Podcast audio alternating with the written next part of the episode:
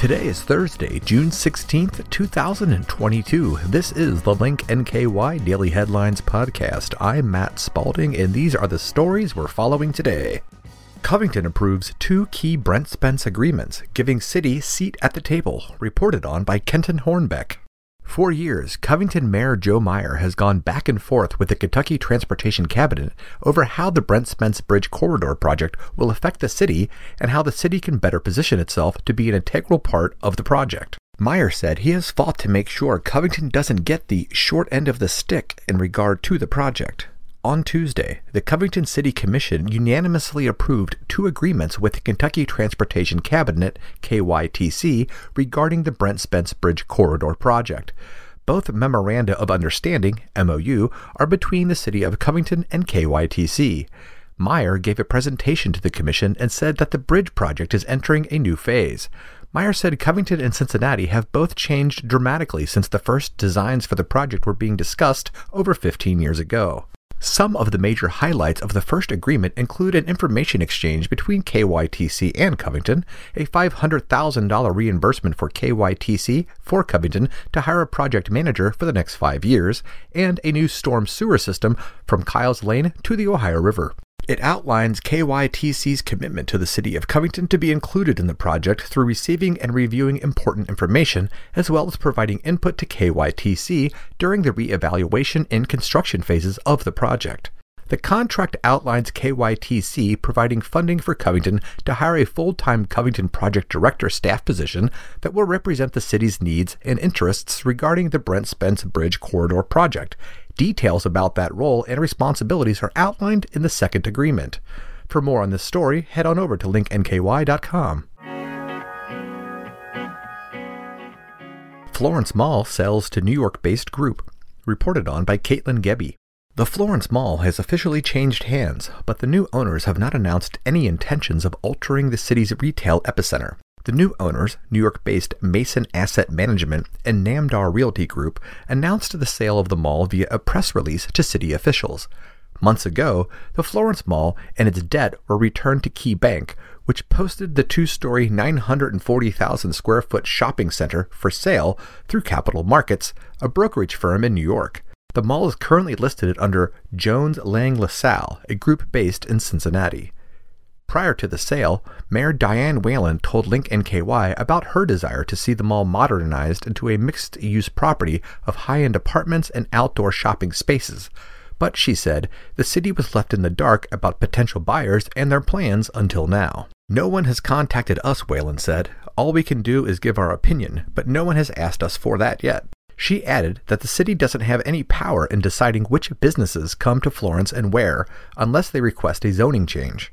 Joshua Hunt, Director of Business and Community Development, confirmed that the city has a meeting with Namdar Realty this week to discuss their transition strategy and future plans for the mall. The Florence Mall was built in the 1970s, and Whalen said the city has grown. The mall has been the focal point of Florence's retail district.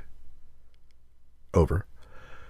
The Florence Mall was built in the 1970s, and Whalen said as the city has grown, the mall has been the focal point of Florence's retail district. Because of that, she believes the property is ripe for a makeover.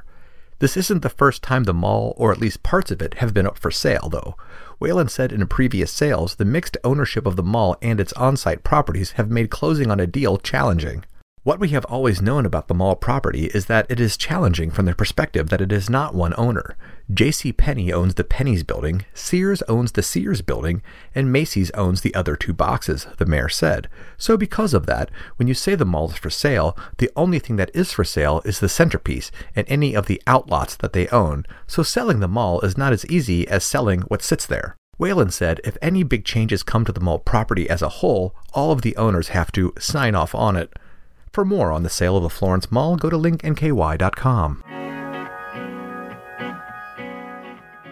Kenton County Administrator Deputy Judge Executive Joe Shriver announces retirement, reported on by Haley Parnell. Kenton County Administrator and Deputy Judge Executive Joe Shriver will retire effective July 31st after 24 years with the county. The announcement was made at the Kenton County Fiscal Court meeting on Tuesday when the court voted to approve Shriver's retirement. Shriver currently directs all aspects of government operations to the county. Previously, Shriver served as Human Resource Director and Deputy Chief of Staff for the county for 11 years, from 1999 until 2010. In 2010, Shriver became the Deputy Judge Executive, which can perform all administrative powers and responsibilities of the Judge Executive except acting for the County Judge Executive at fiscal court meetings.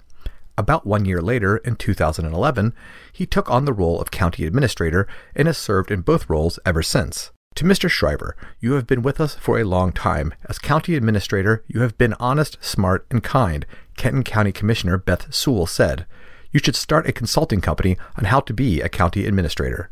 Kenton County Commissioner Joe Nienaber congratulated Shriver and commended him on a job well done as county administrator.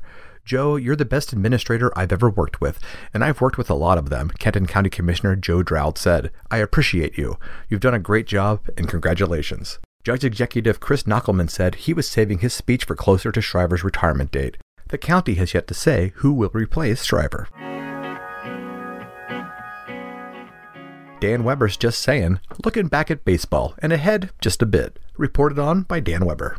If there's a theme song for the 2022 high school baseball season in Northern Kentucky, the folks running the St. E Healthcare All Star Game Monday at Dixie Heights hit it perfectly. Raindrops keep falling on my head, piping from the PA system, seemed the exact right musical send off to a spring that seemed to have as many wet days as dry ones. When the rain and windstorms had passed through, after arriving in the fourth inning of the opening juniors game in a doubleheader with the West leading 5 to 1, despite just one hit from Conner's Aiden Lore and too many walks and errors, the decision to cut the preliminary game there and go with the seniors game was made. Now, if only the Lightning would have cooperated, but unfortunately, the Lightning did what Lightning does. And just after the game was turned over to the umpires, the announcement was made for everyone to please head to their cars and then the word came down 30 minutes later game canceled. Maybe next week, but nothing sure right now. Awards from the Northern Kentucky high school baseball coaches were done informally and individually, photos too. But in the interests of having Lightning go zero for 2022 when it comes to strikes on players and fans, there would be no game on this night. But as Reds fans who go way, way back and remember the late, great Waite Hoyt on the radio, or more recently Joe Nuxhall, some of the best moments in baseball come during weather delays, and all the talk a leisurely game seems so well suited for. As happened Monday with so many of Northern Kentucky's top high school baseball guys in attendance talking where their game is these days and where it had been. Grady Brown retired from Newport High, but a family fixture in the sport here, with his late older brother Ray, also a longtime Newport coach, and his uncle Red, the longtime Yankee scout, started it. Talking about these glory days of Northern Kentucky high school baseball when Newport High, under Blue Foster, won the first ever state championship in 1940 and 1941.